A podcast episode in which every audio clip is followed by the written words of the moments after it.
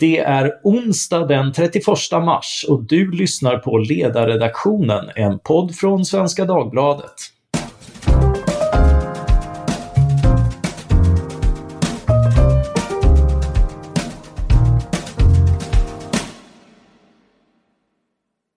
Jag heter Mattias Ransson och dagens ämne är hopp om Sveriges bruksorter. Med mig för att diskutera detta har jag Edvard Hollerts, agronom och ledarskribent på ATL, Lantbrukets affärstidning. Välkommen! Tack! Samt Jan Jörnmark, författare, debattör och docent i ekonomisk historia. Välkommen du också!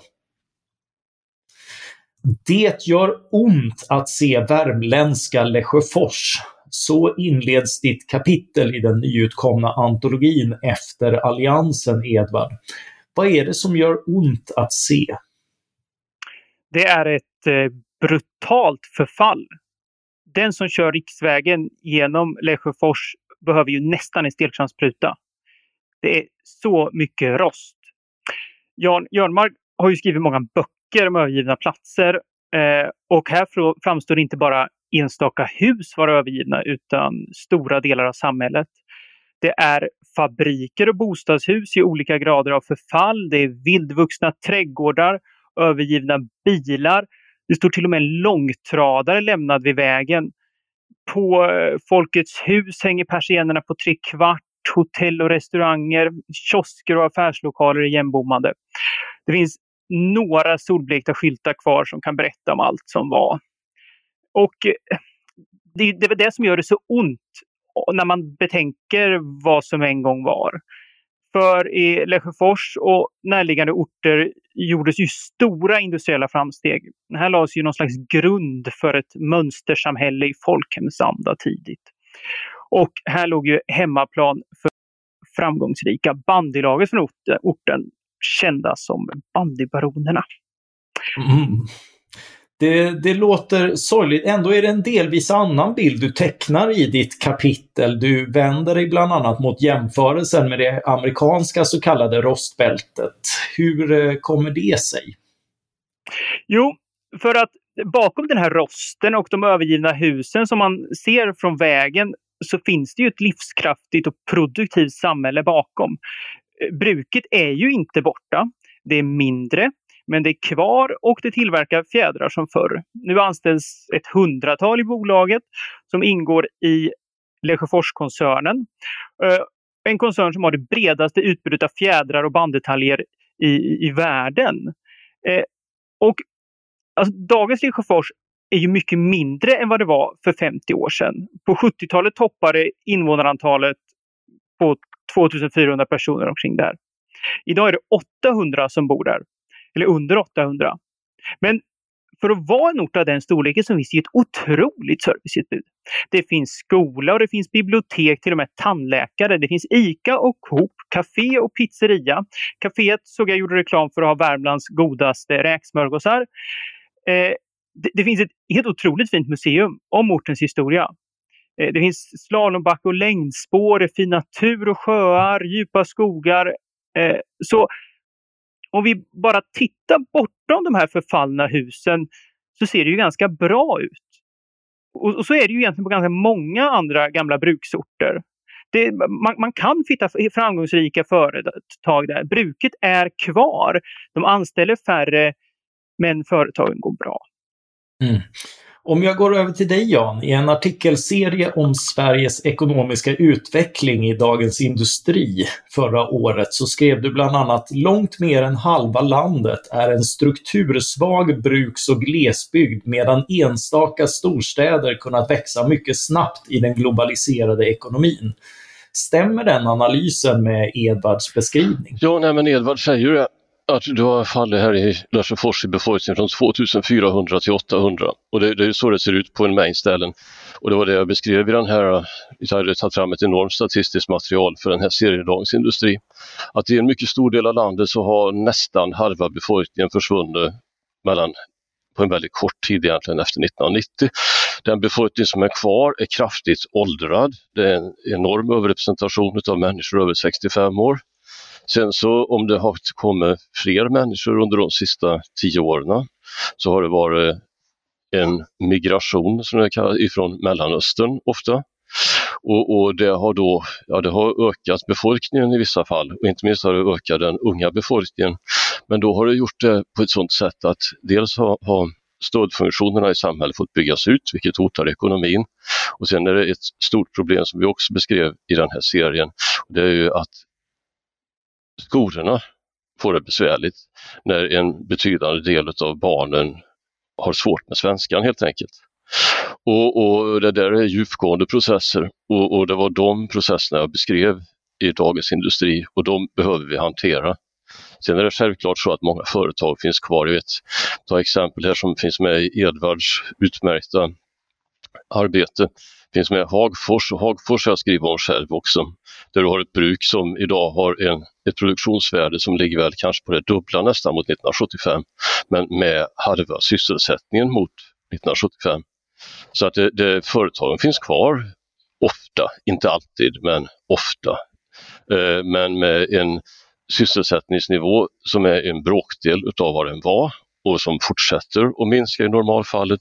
Och sen finns den här sneda demografiska fördelningen, och där behövs det djupgående reformer, argumenterade jag för i den serien, och det är jag rätt övertygad om att vi behöver. Vi kommer definitivt komma tillbaka till förslag på både problem och lösningar. Men hur ser mötet ut med globaliseringen i de här orterna?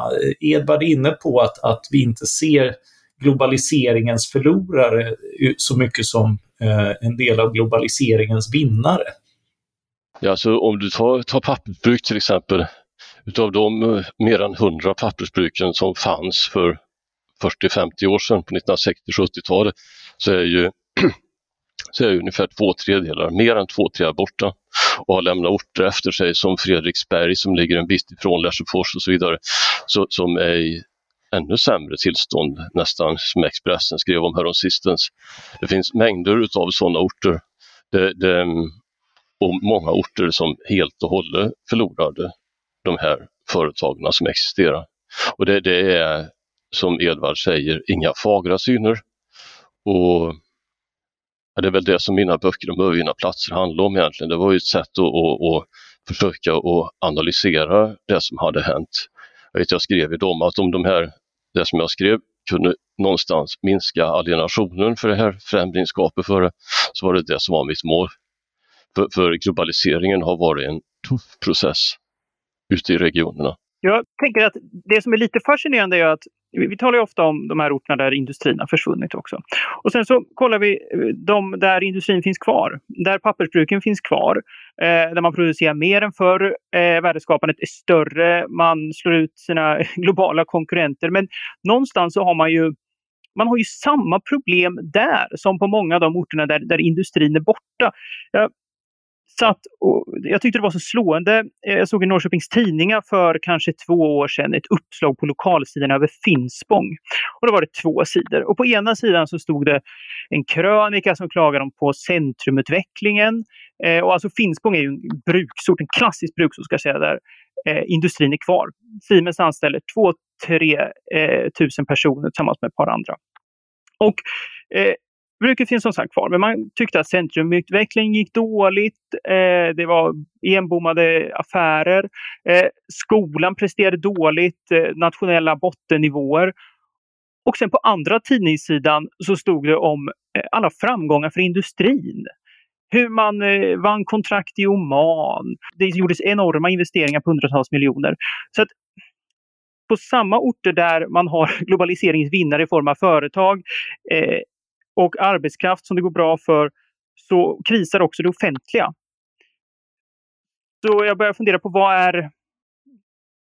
vad är krisen egentligen? Är det stad och land som grider isär? Är det offentlig kontra näringslivet som grider isär? Ja. Mm. Jag har en liten anekdot från Kiev i Ukraina där jag var 2005. Jag träffade en företagsam ung man som kunde svenska. Han kom in och sa hallå och sånt där. Och började räkna upp en mängd orter i Sverige som alla var bruksorter eller liknande, och där jag aldrig har varit men där han hade varit och gjort affärer.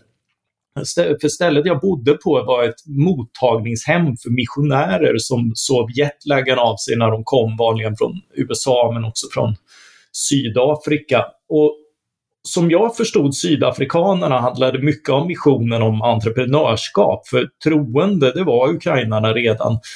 Och det är en del av globaliseringen som gått under radarn som i alla fall inte jag stött på tidigare, och jag måste fråga om den är känd från de här orternas horisont också eller om det var en udda företeelse. Jag har varit otroligt mycket svenska bruksorter, men jag har aldrig hört talas om någon missionerande entreprenör på det. Jag har aldrig hört fenomenet. Nej. Aldrig. Jag skrev faktiskt till Joel Halldorf som inom teologin. Ja, om någon känner till det så borde det ju vara han. Och tyckte det var ett intressant fenomen, och så fick jag någon lång forskningsrapport som jag ännu inte har hunnit plöja igenom som jag laddade ner från någon sajt på nätet. Jag hoppas det inte hängde med en massa annat också. Men nej. Tyvärr inte. Ja, där ser man. Ja, det var ett bete jag behövde kasta ut när vi ändå hade diskussioner. Jan, du har förklarat mycket av Sveriges utveckling under senare decennier som en konsekvens av bostadspolitiken. Hur märks den i orter av det här slaget? Ja, den märks oerhört väl, och där bör man gå vidare och titta mer också. Men det du hade under den här första internationaliseringstiden, 1950- och 60-tal, det var ju att alla de här svenska industrierna som fanns, de gick bra av det skälet att omvärlden, alltså du stod på kö för att köpa svenska produkter var det kunde tänkas vara under återuppbyggnaden.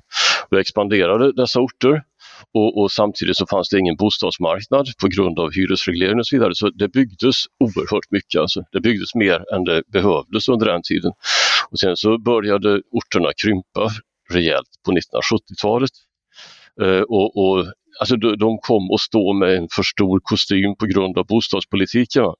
Och först, det är två faser av bostadspolitik som gör det. Först den här enkla fasen 1950- och 60-tal när man subventionerar väldigt mycket hyreshusbyggande, vilket man ser i form av trevåningslimper kors och tvärs.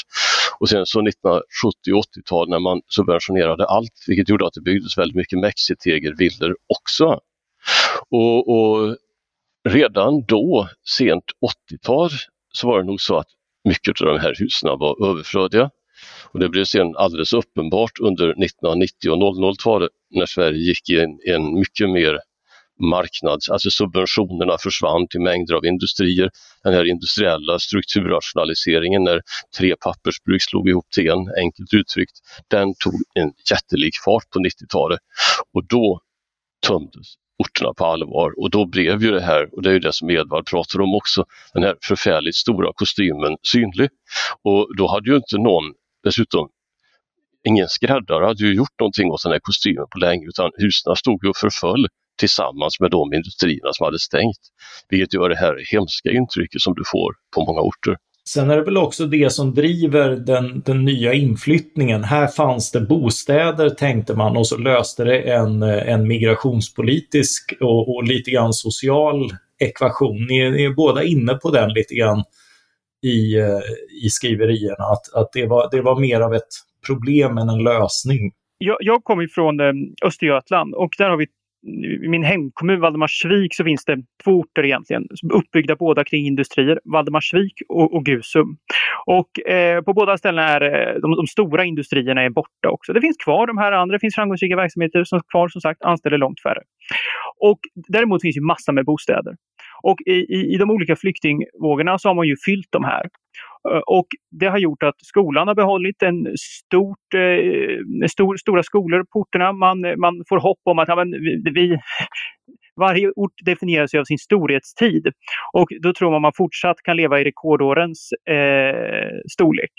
Så att man har ju dragit ut på det. Det kanske varit bättre att man hade rivit alla de här bostäderna en gång i tiden, även om det hade sett som resursslöseri just då. Jag håller med Edvard helt och hållet, och det hade inte varit resursslöseri, tvärtom. Det hade varit bättre att krympa, ungefär som tyskarna gjorde med Östtyskland, där de hade här Umbau Ost som var faktiskt ett planerat neddragning utav många samhällen. Och samma sak handlar om i de här lägena. Det hade varit bättre att ha en planerad krympning än att man istället sen blev använder det som någon form av migrationspolitiskt instrument som sen kommer att belasta skolsystem och så vidare. Det är bättre att vi hade varit, och igen det är det jag har skrivit om mycket, att man accepterar att det här har hänt och att den här kostymen är helt överflödig, att den behöver krympas och att försöken att växa in i den på det sättet som vi har försökt, att det riskerar att leda till ännu värre problem. Hus kan inte vara ett humanitärt sätt att ta emot människor. Det råkar finnas tomma hus här mitt i skogen, så där kan vi ta emot 10 000 människor. Det är inte ett fungerande sätt att möta migration. Jag hade en fråga till Jan, om det är okej att jag ställer. Absolut. Hur tror du bostadsmarknaden hade sett ut på de här orterna istället då? Hade det varit, för unga hade sett större möjligheter att stanna kvar, göra bostadskarriärer, få en värdeökning om man hade rivit? Alltså det var ju så, genom subventionerna jämnade du ut prissystemen för bostäder över hela Sverige. Så att hårt uttryckt en villa i Bromma kostade nästan samma som i Valdemarsvik. Sen så när marknadsprocessen startade på 1990-talet så kom det där att skilja sig åt väldigt kraftigt, därför att det var inte lika starka arbetsmarknader i Gusum. Och då föll ju självklart priserna kraftigt i Gusum samtidigt som de steg i Bromma. Och det där blev ju inte bättre utav att du behöll mängder utav bostäder i glesbygden. Det är ju också så att då följer priserna så mycket i Valdemarsvik och Gusum och Arvika, vart kan ha varit, så att de hamnade priserna i det begagnade beståndet långt under nyproduktionspriserna. Och det är ju först nu på senare tid som många orter att det igen har blivit möjligt att nyproducera. Men ju längre man drar ut på det, desto längre tid tar det när man når den nivån.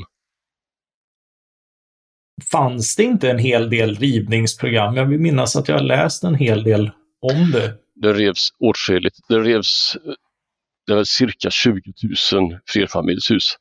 Och det du kan se, det är att en ort som, jag vill faktiskt skriva om det här, och du kan jämföra orter där, Hagfors och Filippstad. Lesjöfors ligger i Filippstads kommun. Och där till exempel Hagfors har rivit betydligt mer. Jag har ju en av de få som har skrivit positivt om att man har rivit, därför att det har ju gjort att man har undvikit allt för mycket av de problemen som Filippstad har idag. Det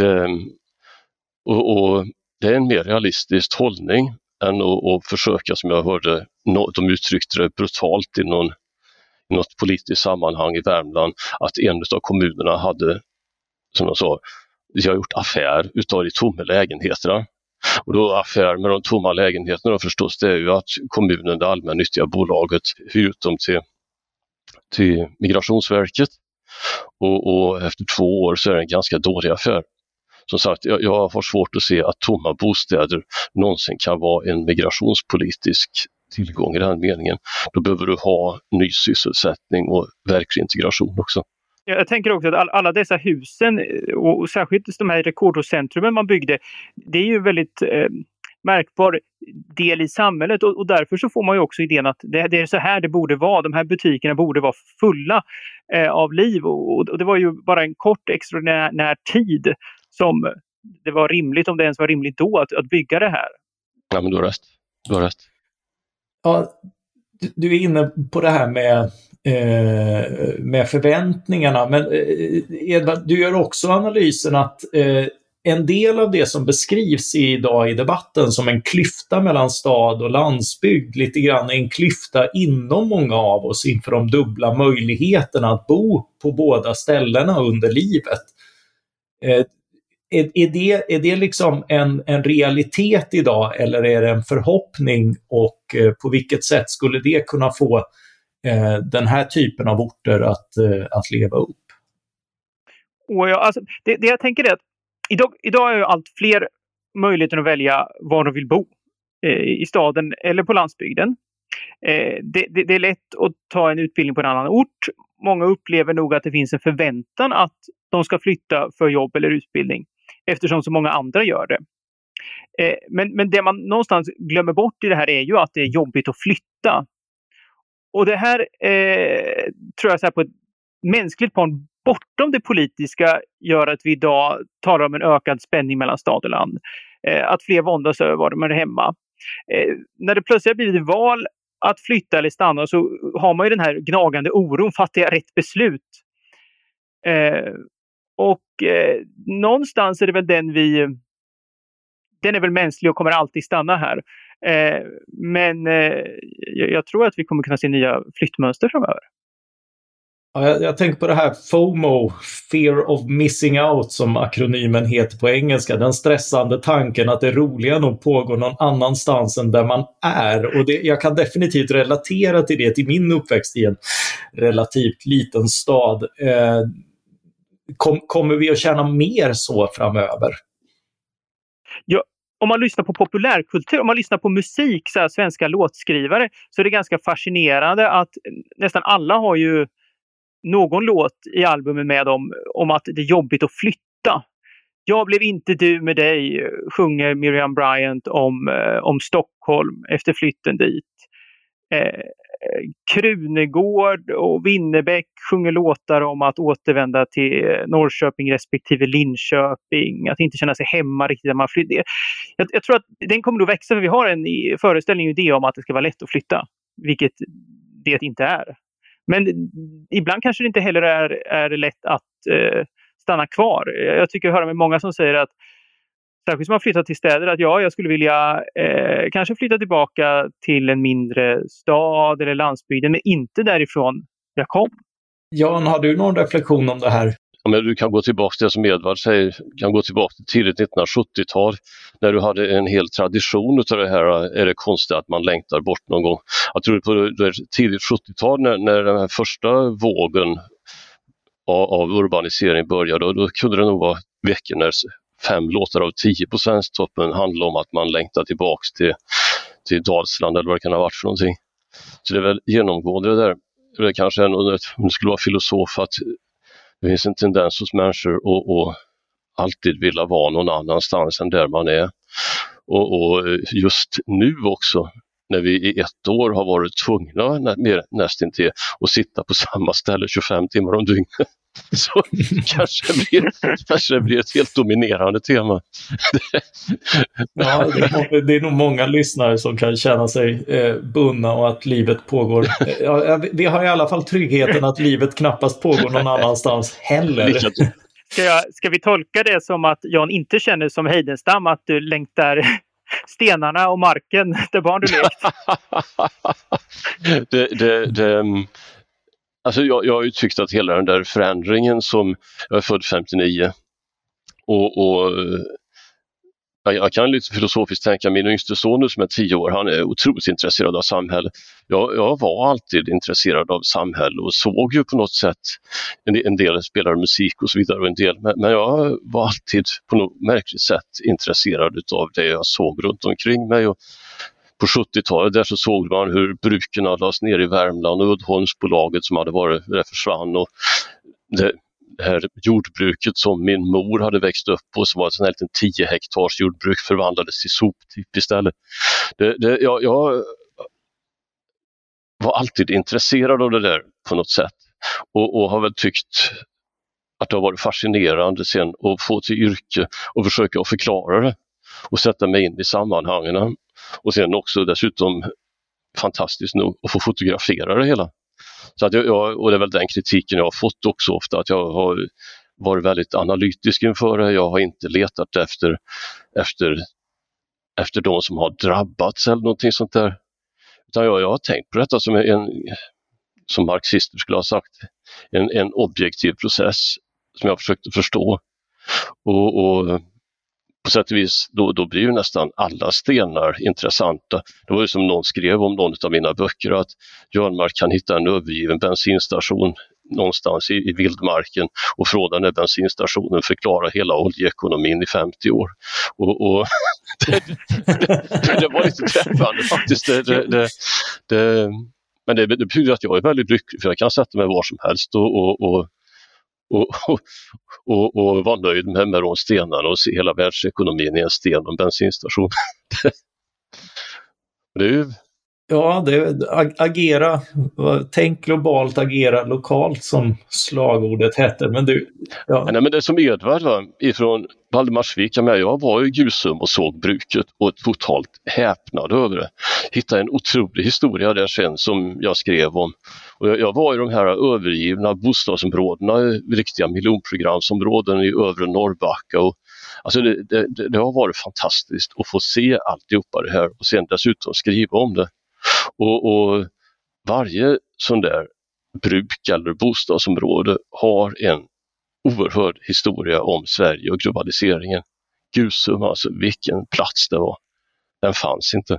Samtidigt den här fascinerande historien gör ju, kan ju väcka en längtan som blir lite fåfäng. Finns det risk finns det risker i ambitionen att försöka återupprätta den storhetstid som var? Faran är att man laddar den här storhetstiden med någonting annat utifrån våra förväntningar idag. När man talar med sådana som jobbade på bruket i Gusum och sådana som växte upp där, så är det ju inte alltid en jättetrivsam bild de målar. Många säger att kom ihåg att vi trivs och bor på landet. Vi har det bra här idag. Det finns förvånansvärt lite sorg över utvecklingen egentligen. Man ser framåt i mångt och mycket. Jag håller med Edvard helt och hållet. Och jag har faktiskt skrivit många gånger att nostalgi är potentiellt sett en av de mest destruktiva känslor som finns. Därför att du kan aldrig resa bakåt i tiden. Du kan bara röra dig framåt. Därför så kan du analysera det hela. Men i den samma stund som du hänfaller åt att det var bättre förr och jag vill tillbaka till förr, så har du fastnat. Då kommer du aldrig framåt. Så man måste se framåt, det är en nödvändighet. Jag läste Matthew Crawford som var i sin bok Why We Drive. Han är lite kritisk till den här fascinationen vid ruiner och annat och menar att det bygger på en extrem framstegstanke. Men även hans egen tolkning av framsteget är just att nostalgi är en del av det. Därför att om allt bara hade lunkat på så fanns det ingen dåtid att se tillbaka på som skilde sig så radikalt från det vi lever i nu. Jag vet inte, jag tänkte, även om det finns ljusglimtar så finns det många problem och jag måste ju ändå ställa frågan, hur kan det göras bättre och vad kan vi förvänta oss? Vad kan göras politiskt för att tillvaron på de här orterna ska bli bättre och vilka är de stora brister och problem som behöver åtgärdas då? Ska jag börja i den här bokkapitlet, den här enorma uppgift som alla försöker kämpa med? Du har ett antal intressanta punkter där. Ja, dels så är det ju den här, återknyter till den diskussionen om enkla jobb. Någonstans så måste vi... Man får inte hindra enkla jobb. Alltså, Sverige delas kanske ju inte främst mellan stad och land utan mellan de delar av arbetskraften som klarar den globala konkurrensen och de som inte gör det. Så i någon mån så krävs det lägre trösklar till arbetsmarknaden. Men en viktigare är kanske egentligen att satsa på de så kallade svåra jobben. För att det viktigaste för många landsbygder är ju inte att hitta enkla jobb. För det finns inga enkla jobb kvar på bruket. Jobben som finns på gårdarna runt omkring är inte heller enkla som de var på förr. Man ska klara av att hantera avancerade maskiner. Man kör drönare nu. Och sen så tror jag... I Sverige har vi en farlig tendens att prata för mycket om berättelser och det är bilder och inställningar. Men... Jag tror det krävs att vi också reflekterar över vad urbaniseringen egentligen innebär. Om den innebär att unga flyttar från landet till staden och de blir kvar i storstan. Mycket talar för att vi kanske i någon grad ser en ny ordning där allt fler är rörliga och man väljer att flytta från storstäderna i familjebildande ålder. Statistiken i alla fall om inrikes flyttnetton pekar ju lite åt det hållet. Så att man ska jobba med flyttmönstren också. Det gäller väl att hitta någon form för fler lokala och regionala skattebaser också. Varför inte regionalisera eller kommunalisera fastighetsskatten för industrifastigheter, elproduktionsanläggningar? Och som sista grej, näringslivets ansvar. Jag tror vi behöver tala mer om näringslivets ansvar. Det kan låta som motsägelsefullt, ett högskatteland som Sverige, men många orter är uppbyggda runt bruket. Som historiskt har tagit ett väldigt stort ansvar för platsen. Och jag tror de stora arbetsgivarna, precis som de stora markägarna för den delen, bör inse och ta det ansvaret i högre grad om att göra. Jan, du har skrivit om kommunalt självstyre bland annat. Skattebaser på den nivån borde väl lägga en viss grund för? Ja, jag skrev om åtskilligt, till exempel den här Dagens Industriserien, men jag skriver på andra ställen. Det är ju alltså att de här kommunerna, förutom då att de har äldre industrier som inte sällan lägger ner eller som systematiskt eller naturligtvis fortsätter att öka sin produktivitet, med det har en... Samtidigt så är nyföretagsamheten besvärlig. Inte minst på grund av att de vad gäller planmässighet och så vidare, länsstyrelsen som kommer in, alltså de är ytterst begränsade i vad du kan göra istället, och att du behöver lätta på det regleringstrycket som finns via plan- och bygglagen och liknande, det ser jag som en helt total nödvändighet alltså. Sen så finns det en ny företagsamhet. Ta till exempel Lyko uppe i Vansbro, eller företag som Accelent nere i Gnorsjötrakten som jag skrev om i våras. Det finns en uppsjö av sådana företag. De har dock också ofta det där gemensamt att de inte sysselsätter allt för många, men ibland kan det vara stor sysselsättning. I de fallen som det är så behöver ju detta stöttas på alla sätt och vis. Och då behöver du kommunpolitiker i både större och mindre orter som underlättar företagsamhet och som inte konkurrerar med företag eller motarbetar det på något sätt. Alltså. Och vad gäller företagens samhällsansvar och alltså man ska, jag tror att väldigt många företag känner till det här. Va? Å andra sidan så får man vara medveten om idag att de företag man hittar ute i bruksbygden, de är oftast ägda någon helt annanstans ifrån i Sverige. Från Österrike eller USA eller Tyskland eller något liknande. Och det här med den tiden när disponenten fanns i byn och bruket byggde bostäderna och allt vad det var. Den är borta. Vi behöver en nykter diskussion runt de här orterna. Runt företagsamheten, runt planeringssituationen, runt också, som Edvard är inne på, hur man krymper dem på ett systematiskt sätt. Det är det här tyska Umbau Ost någonting föredömligt alltså. Därför att då får du mycket bättre kostymer. Man slipper se allt det här som många har sett till exempel i Lesjöfors. Det är inte trevligt. Det underlättar inte för ny företagsamhet.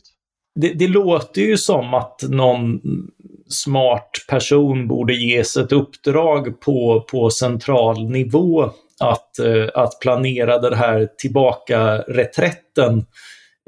Hur förenligt är det med liksom att förändringen får växa underifrån och via ett större kommunalt självstyre? Just det här, därför att de här tomma bostäderna, de har ju varit kommunakuter och bostadsakuter och så vidare. Jag menar, där har ju kommunerna fått mycket, mycket stora anslag från staten, och det hade kunnat planerats på ett mer systematiskt sätt och kan rimligen fortfarande planeras på ett mer systematiskt sätt, därför att underhållsbehovet är väldigt stort nu i många fall, och att man då tar någon form av helhetsgrepp så att man undviker att man idag kanske lagar och lappar lite grann på en massa sådana hus och sen så tar det emot ytterligare flyktingvågor därför att det råkar finnas hus på platsen. Det skulle jag tänka var mycket olyckligt. Så jag menar, om du ändå har stora statliga stöd för att klara den här bostadssituationen, då kan man lika gärna ha det här tyska delstater, deras federalism är oerhört stark. Ändå var det som så att Umbau Ost genomfördes på ett planerat sätt. Jag tror att vi hade mått bra i många fall av att göra något liknande i Bergslagens glesbygd och så vidare. Jag tänker också, jag förstår inte, eller jag ser inte riktigt varför den här planeringen, bestämmandet av vilka fastigheter som ska bort eller hur många lägenheter i olika kommuner, varför det måste komma uppifrån. Jag tror man är ganska medveten i Gusum och Valdemarsvik och Lesjöfors för den delen också av vilka hus man vill bli av med. var problemen finns. Och dessutom vilka byggnader man vill ha kvar. Så att inte det försvinner någonting som kommer bli en sorg framöver. Om det är Folkets hus som är kronan i samhället, så att inte det stryker med. Vi kan ju hoppas att det finns ett sånt medvetenhet. I vissa fall så behöll man hus som, och sen vart de då att man gjorde affär utav de tomma husen. Och det har blivit ofta väldigt dyra affärer, så att jag känner mig inte helt säker på det. Ja, det finns risk för konstgjord andning och annat. Om vi ska avsluta där vi började, kommer det att göra mindre ont att se Lesjöfors i framtiden? Ja, det kommer göra mindre ont. Man har redan börjat riva. Jag vet inte, jag har varit i Lesjöfors kontinuerligt de sista 15 åren, nästan en gång om året, och jag känner mig inte helt säker. Jag hoppas att Edvard har rätt. Och med de orden tackar jag Edvard Hollerts och Jan Jörnmark för detta avsnitt av Ledarredaktionen. Tack också till alla er som har lyssnat på Ledarredaktionen. Vill ni låta nya programidéer forsa in till denna podd eller hamra in en poäng angående något som sagt, vet ni som brukar lyssna att man mejlar dem till ledarsidan@svd.se. ledarsidan@svd.se. Producent för det här avsnittet var Jesper Sandström. Jag hoppas att vi snart hörs igen. Tack för den här gången.